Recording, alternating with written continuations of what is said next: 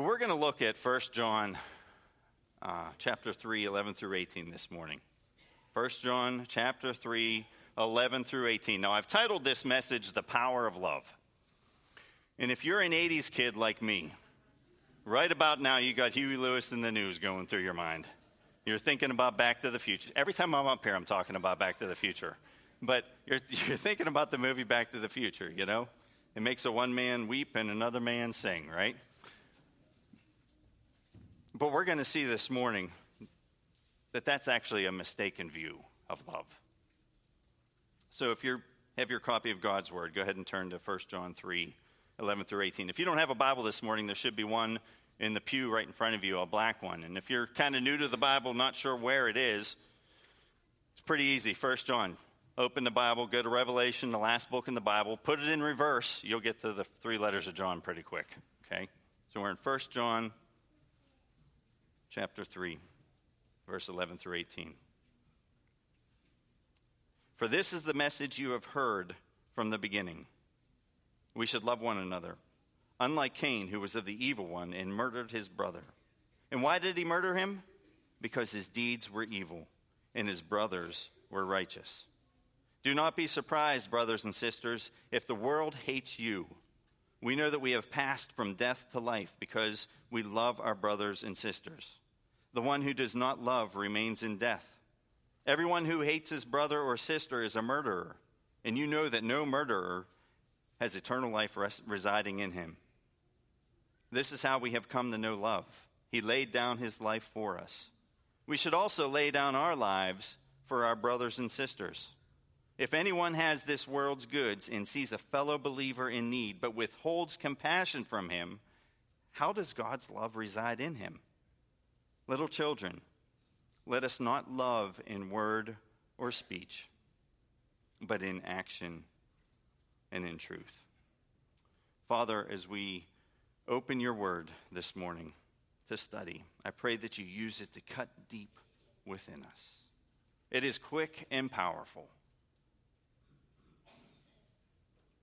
but your servant is not. So, Father, speak through me this morning the truth that you would have us to learn. And we, this we pray in the strong name of your Son, Jesus Christ. Amen. So, this passage that we're looking at this morning has to do with love, loving one another. It was written by the Apostle John, but it really reminds me of a different John. It's a guy by the name of Johnny Cash. No, I'm not a I'm not a huge country music fan. I'll just put it out there right now. But I really like Johnny Cash. I don't know what it is about him. I like his songs. I like his look. You'll see me. I'm going to start dressing like that. Just the man in black. We joke about me when I have my guitar, slinging it over my back, and you know. But there's just something about him. But I read an article once in which Johnny Cash said that you could put all of his songs that he wrote into three categories: love, God, and murder. And you know, he actually released a, a, compilation CD box, a box set, before he died, called just that: "Love, God, Murder." And uh, but that's really that's really what this passage is about: love, God, and murder. It's a Johnny Cash passage. We need to understand that what the Apostle John is saying here is as we grow together and abide with one another um, we need to be loving one another. So let's take a quick overview of this first letter of John before we get into this. In this letter, John is providing assurance to God's people that they were children of God. He's writing for us to know, to know that we belong to God, that we're in the family. In fact, John helps us out and gives us a purpose statement for this book so that we can understand what he's talking about. And that purpose statement is, is in 1 John 5 uh, 13. I have written these things to you who believe in the name of the Son of God, so that you may know that you have eternal life. John wants us to know that we have eternal life. And that's important. That's assurance of salvation. In fact, John uses that word know over 40 times just in 1 John. He uses this word know over and over because he's writing to a group of people who were, who were very confused as to what true faith was. He's writing in a day of what you might call theological vagueness. There was a big mystery out there as to what it meant to be spiritual, what it meant to walk in the Spirit. It's really similar to today's New Age relativistic spiritual movement, where you hear all kinds of craziness like affirm the inner light within you, or if it feels right to you, then it must be right, or truth is whatever I want it to be. Whereas John is writing to provide distinction, he's writing to provide contrasts. You'll see contrasts all through this letter. There's darkness and there's light. There are children of the devil, there are children of God. There's truth and there's lies. There's life, there's death. There's love and there's hate. There are distinctions all through this letter. So, in a, in a culture like ours, and in the day that he was writing, John is trying to provide a way to know that you have eternal life. He really provides ways of knowing, tests, if you will. Some of them deal with truth. What do you believe about Jesus? Some deal with righteousness. What, what does your life look like? Some deal with the Spirit. Are you walking in the Spirit? And some deal with relationships. Are you loving one another in the church? And that's what we're talking about today loving one another. We all need help in this area, loving each other. I know I do. Um, that's what John's dealing with, with here. We're all relational beings. That's how we're created in the image of God and meant to be in relation with one another. No one was made to be a lone ranger. It's not good to be alone. We were made for relationships, so we need help learning what it means to love one another. We also need help because we all face, we all face conflict. Now, I'm not looking for a show of hands, but how many people here this morning in your life are facing conflict? We all face conflict. That's what happened when sin entered the world. Friction exists, and we rub against each other all the time. So, how do we deal with this friction? How do we deal with conflict? We also need to learn about loving one another because our culture has a warped view of love. We need to learn from Scripture, not the world, what love is. And we also need help because as a church, we're going to disagree from time to time. Loving people does not mean that you always agree with them, but it does mean that you don't hate them, and you don't gossip about them, and you don't slander them. We can disagree agreeably when we understand what it means to love one another. And probably one of the big reasons that, that we, the church, want to cultivate real loving relationships is because the world is watching and they should be seeing something different here than they see everywhere else. Something that draws people to it. You want a growth plan? You want an expansion plan in the church? Just this is it. Love one another. So, as we look at this passage this morning, it really breaks down into two parts. First, there's the priority of love, how central love is. And then, second, is the practice of love. How do we love? So, the priority of love, verses 11 through 15. John really tells us three things. First, we should follow Jesus' teaching and example. We should follow his teaching and example. Notice verse 11. For this is the message you have heard from the beginning. We should love one another. So, what does he mean when he says that you have heard from the beginning? See, John is, is not referring here to the beginning as in the book of Genesis. He's referring to Jesus' own teaching. He's simply stating, hey, I got nothing new. I'm just telling you what Jesus already taught. We should love one another.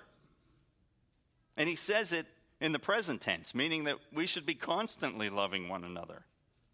Now, when Jesus taught about love, he taught about different types of love. He taught, taught about love that you have for God, love that you have for your neighbor, love that you have for enemies, love that you have for the least of these, love that you have for strangers, love for your family, and love between Christians.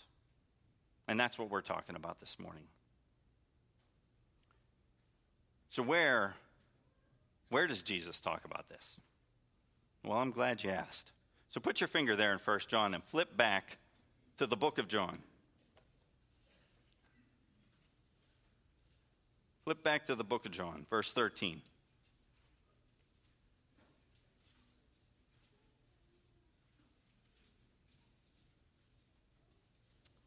Verse 13, 34, and 35. Jesus had, Jesus had just finished washing all the disciples' feet. And he says to them here, I give you a new command love one another. Just as I have loved you, you are also to love one another. By this, everyone will know that you are my disciples if you love one another. Now, why does he say this is a new command? Weren't we told in the Old Testament to love people? Sure, we were. But, but I think what, what's new about this is that, is that he modeled it and then he empowered it. He modeled it and then he empowered it.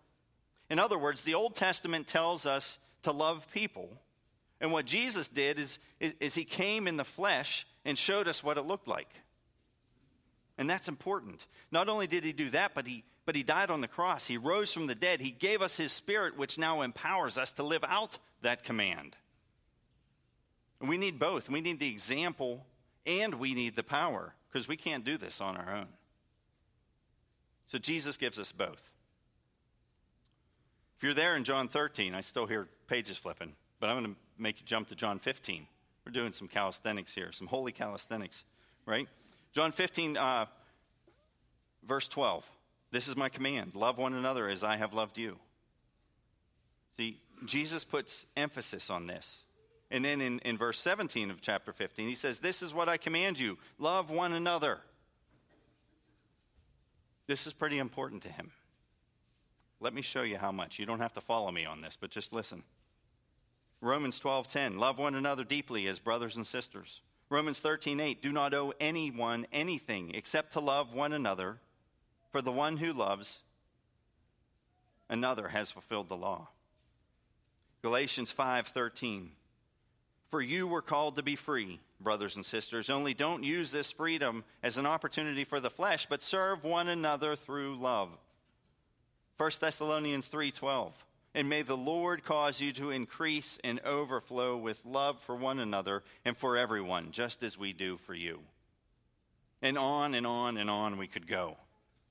Obviously, God thinks our loving one another is extremely important. So let me ask you how seriously do you take this command of Jesus to love one another? Do you take this command as seriously as the commandment, don't commit adultery? Do you take it as seriously as thou shalt not murder? Is it on your mind when you gather here on Sundays or throughout the week? Is it on your mind when you are talking about other believers? Do you see what I'm getting at? How seriously do we take it? We love one another. Yeah. Yeah, oh yeah, I do. I love I love other people. But do we do it as importantly as John and Jesus are making it out to be? Is the church for you a place where we come together just to do some singing and listening to some sermons? Or is it a place where we come together as a family and you are personally responsible for the well being of your brothers and sisters? Do you love them? That's how important Jesus makes this out to be. And John. And I got to tell you, that, that hits hard. And Jesus modeled it for us, right? Back in John 15, 12, he said, Love one another as I have loved you. Think about what was going on in that room as he's saying this. He's, he just washed their feet. Now, I don't know about you, but I've seen some pretty disgusting feet. And these guys, open toed, open sandals, dirt roads, and who knows what else. I'm sure it wasn't pretty. I'm sure it wasn't pretty. Last thing I would want to do is kneel down before these guys and wash their feet. But here is God in the flesh, humbling himself, kneeling before them, washing their feet. Something only a slave would have done. And all of this only foreshadows the ultimate display of love and humility his sacrificial death on the cross. So just imagine that room Jesus on his knees. He's washing John's feet. And then he's washing James' feet. And then he's washing Peter's big, hairy feet. Right? That's, how, that's how I picture of Peter, you know. And he comes to Judas. Here's a guy he knows is about to betray him. And what's he doing? He's washing his feet. How many of you would have washed his feet? How many of you would have grabbed that basin and probably just knocked him right out? That's what I would have done. But I'm not, thank goodness, I'm not God. He's washed, he has 15 hours to live. And he's washing the feet of the one that was about to betray him. He's serving, he's modeling, he's being an example, he's loving the disciples.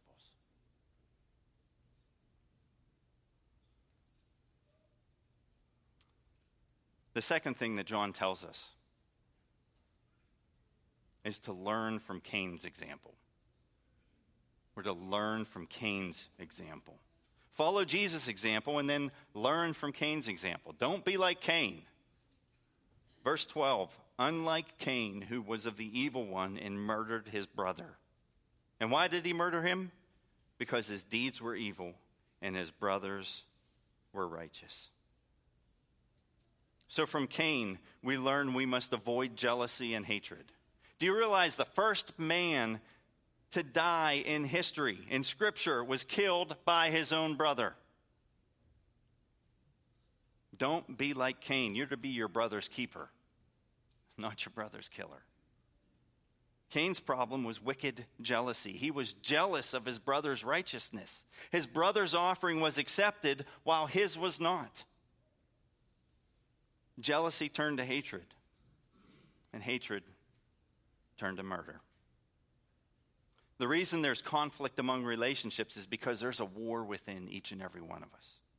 If you don't take care of your own heart and you let jealousy and hatred form, then there will be relational conflict. And for Cain, it led to murder. You may be thinking, well, I, have never murdered anyone.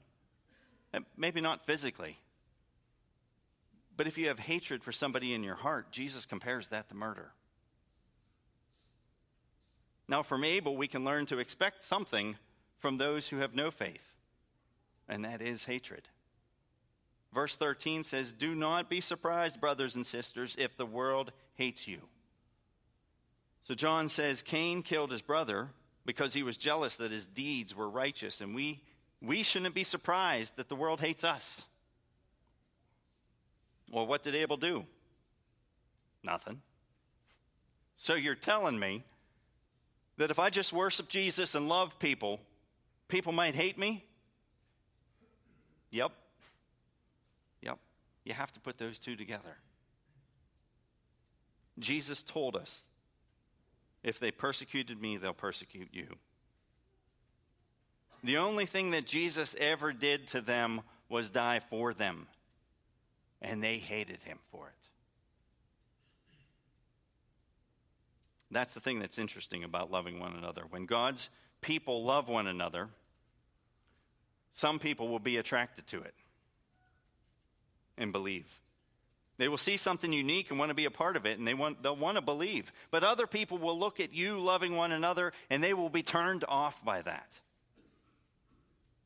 They will have a sense of hatred in their heart because of their own convictions. I mean, think back to the statement of Jesus in John 8 12, where he says, I am the light of the world. That brilliant, pure, shining light in the darkness of a broken world. Some people will be attracted to that light, but some people, some people will scurry away out of fear for what it will reveal in them. Don't be surprised. It's like a baseball player should not be surprised to get hit by a ball. Football player shouldn't be surprised to get tackled. A soldier shouldn't be surprised to get shot at. And a Christian should not be surprised to be hated. Do we want to be hated? No. No, we don't want to be hated. But we have to learn that some people will see righteousness and hate it. They killed Jesus for it. So, what should we expect? We need to learn from Cain's example. The next thing we learn that John tells us in verses 14 and 15 is that, that we have to test the heart. We have to test the heart. Verse 14 says, We know that we have passed from death to life because we love our brothers and sisters. So let me ask you has this happened to you? Have you passed from death to life? Do you feel the Spirit working inside you? Do you, do you have love for your family, for your church family? The Bible says that you are either in death or life. And the one way to know is if you have love for your brothers and sisters. The one who does not love remains in death. When you pass from death to life, you receive power to love. You receive a new heart, a new life, new passions. You're now able to love new things. How many of you can say that since you put your trust in Christ, that you love things and have an interest in things that you would never have had an interest in before? Your affections have changed. Your desires have changed. This world and the things of this world, the things that you used to pursue, are no longer as attractive to you as they used to be because you went from death to life. Praise God, you're alive. When you become a Christian, you get a new family, you get a new heart. This is the evidence of life. Now, we know that because we love one another, it doesn't mean that we will always agree. But as we said earlier, we, we disagree agreeably, right? There's no hatred, there's no murder. Or as verse 15 says, no murderer has eternal life residing in him. To hate someone in your heart is murder. That's what this is talking about. It's not saying that anyone who has murdered will never have eternal life. Because if that was the case, where would David be? Where would Paul be? No, what, what John is saying here is that the, the hatred or malice in your heart towards someone, that's what he's talking about. No one who has this hatred abiding in their heart has eternal life abiding in him.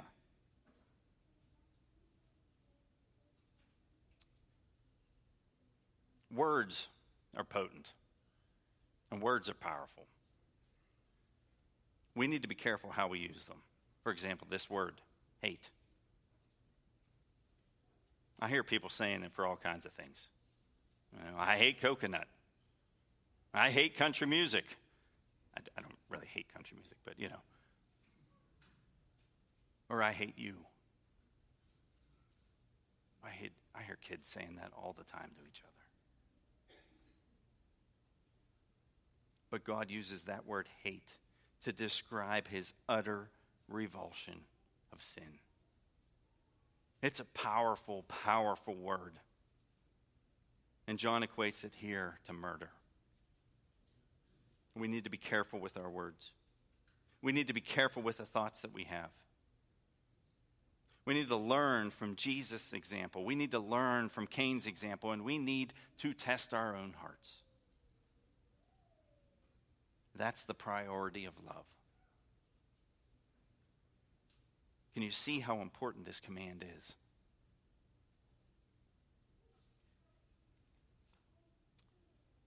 The second part of this passage in verses 16 through 18 talks about the practice of love. We just saw the priority of love. Now we're going to talk about the practice of love. And it really tells us two things. It tells us two things. We know love because of Christ. We know love because of Christ. Verse 16 is great because it's it is so simple. This is how we have come to know love he laid down his life for us. Consider that this morning. Christ loves you personally, individually. He loves you. The world is seeking to be loved, right? I mean, all you got to do is turn on the television and look at the commercials. The, the world is begging to be loved by something or someone. But Christ loves us personally. And Jesus loves us not because we're good, He loves us and then makes us good. And we know love. We know what love is because Jesus has come. Now, all this talk among Christians in love and loving one another probably sounds strange and probably a little weird to unbelievers. You know, they probably picture some kind of hippie commune where people are floating around singing, All you need is love, you know, and handing out flowers, right? But that's because they don't understand what love is. It's not mushy gushy. In fact, our culture needs to understand what love is. If you go to a college philosophy class and the professor asks what love is, you are going to get a ton of different answers. For example, people want to believe that tolerance is love. Tolerance is not love. You don't replace truthfulness for tolerance. Rather, you speak the truth in love. But that's what people think love is. Others think it's just about sex. Like if a couple goes out to a nice dinner and then they see Twilight Part 12, and, and the guy says, I love you, he's just giving you the ticket to something else. That's not love. Or our culture also has a, a, a diminished view of love. We use love for everything. I, I love the mornings. I love the beach. I love donuts. To the point where it means nothing anymore. So that guy that tells you, that says he loves you, he might love you like a donut. and that's about the level of it.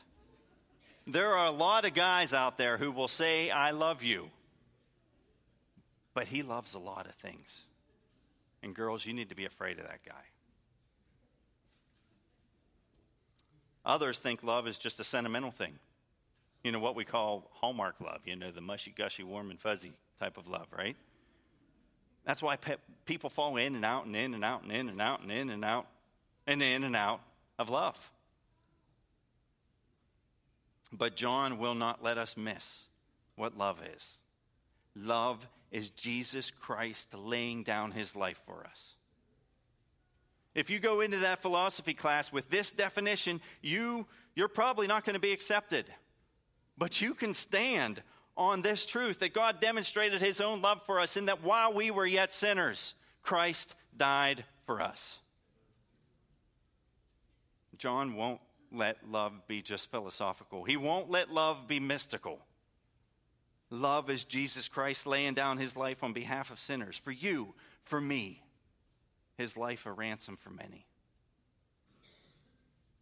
When you are urged to love in the New Testament, it always has the cross in view. So when it says, Husbands, you are to love your wives, we're not talking about donuts. It's not sentimentalism either. It's husbands, love your wives as Christ loved the church and gave himself for her. Every ethical command related to love is rooted in the cross. When it says forgive one another, why? Because I feel like it? No. No, it's because God in Christ forgave you. Love for the Christian is centered on the cross. So every relationship we have should be viewed through that lens. Go and love the least of these. Why? Because Jesus loved us when we were the least of these. So, love for the Christian is passion plus action. It's passion plus action, not just emotion devoid of anything actually happening. Our passion should lead to action. And listen, sympathy. Sympathy is not a substitute for action. Your sympathy is not helping the poor. Your sympathy is not reaching the lost. Your sympathy is not building a real relationship with a broken and hurting brother. What your brother needs is action. The cross is not just Jesus saying, Hey, I feel really sorry for you. Jesus came and actually did something. And that's what John is driving at in this text, in the, in the next few verses. It's not enough simply to talk about love. We display our love by deeds, by action. So we know love because of Christ, and we need to show love like Christ. Like Christ, we show love by sacrifice. Look at the end of verse 16. We should also lay down our lives for our brothers and sisters. Now let's pause for a moment and consider a few things about the apostles. Who's writing this book? John, right? First John, first, second, third John. John is. And um, what do we know about John? Who was his brother? It was James, right? James. Now, we're not talking about, this isn't the same James that wrote the book of James. That's the brother of Jesus. This guy is the brother of John, John and James. In their, in their early years here, they, were, they had the nicknames the Sons of Thunder. Okay? Why did they have those nicknames? Well, because at one point, when the Samaritans didn't believe in Jesus, they wanted to call fire down from heaven and burn them all up. These were two guys you couldn't trust with lighters.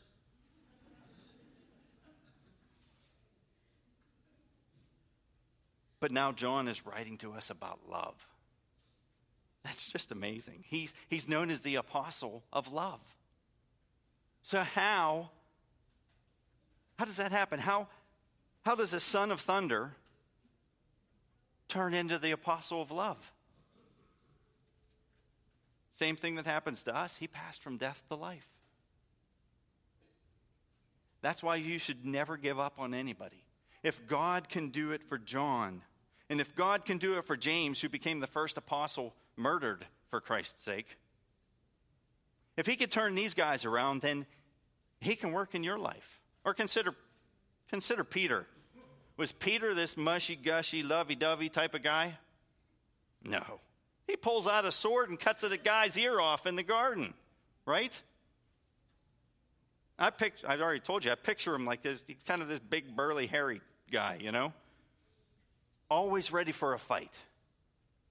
Yet in his letter, he tells us to love one another deeply.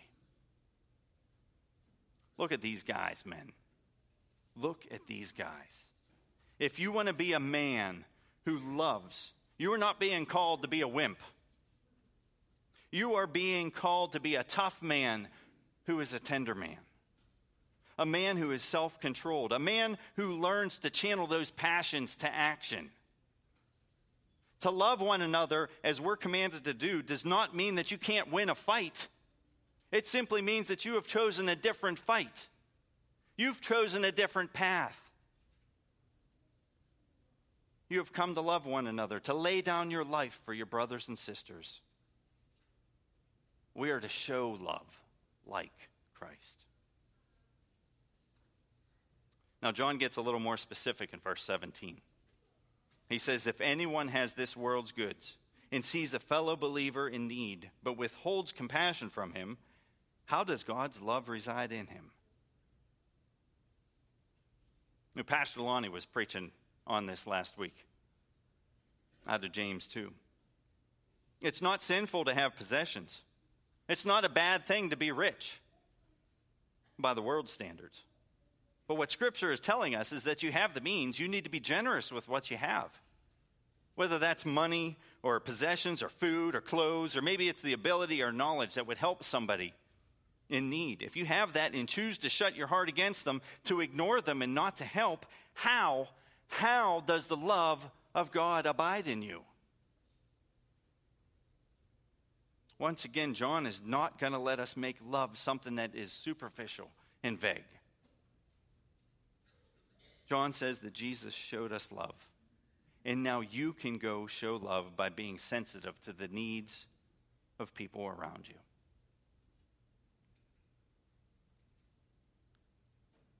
So you say you love people, but here's a question Who are you loving? Who are you loving? Give me a name, give me a face, a person. You need to be specific and pointed. Pour into someone, come alongside of someone, build a relationship with someone. Because to say that you love everybody in general is really just an excuse for loving nobody in particular. Think about that. To say that you love everybody in general is just an excuse for loving nobody in particular. Who are you loving? And finally, in verse 18, John brings it home. He says, Little children, let us not love in word or speech, but in action and in truth. Love is not just making a good speech. Love is not just talking about what needs done. Love is action. It's passion plus action. Not just words and speech, but in deed and in truth. Talk is cheap, but action shows love. So, a final challenge for you. And it's pretty easy, but it isn't. Show love daily. Show love daily. What can you do to show love this week? Living the Christian life is not easy, it's hard, it takes effort. I heard it explained this way once, and I'll close with this. Think of your life as worth $1,000. Okay? We tend to think that giving it all to the Lord is like coming to Him and laying that $1,000 at His feet. But in reality, for most of us, He sends us back to the bank and has us cash that $1,000 in for $1,000 worth of quarters. And we go through life putting in 25 cents here and 25 cents there. Listening to that neighborhood kid's problems. Spending time with someone who just needs company, who needs somebody that's willing to sit and listen. Helping someone move or, or with a project visiting someone in the hospital or visiting someone in a nursing home or somebody that's homebound. Usually, giving our lives to God isn't glorious. It's done in those little acts of love 25 cents at a time. So, how are you going to love this week? Where are you going to put your 25 cents?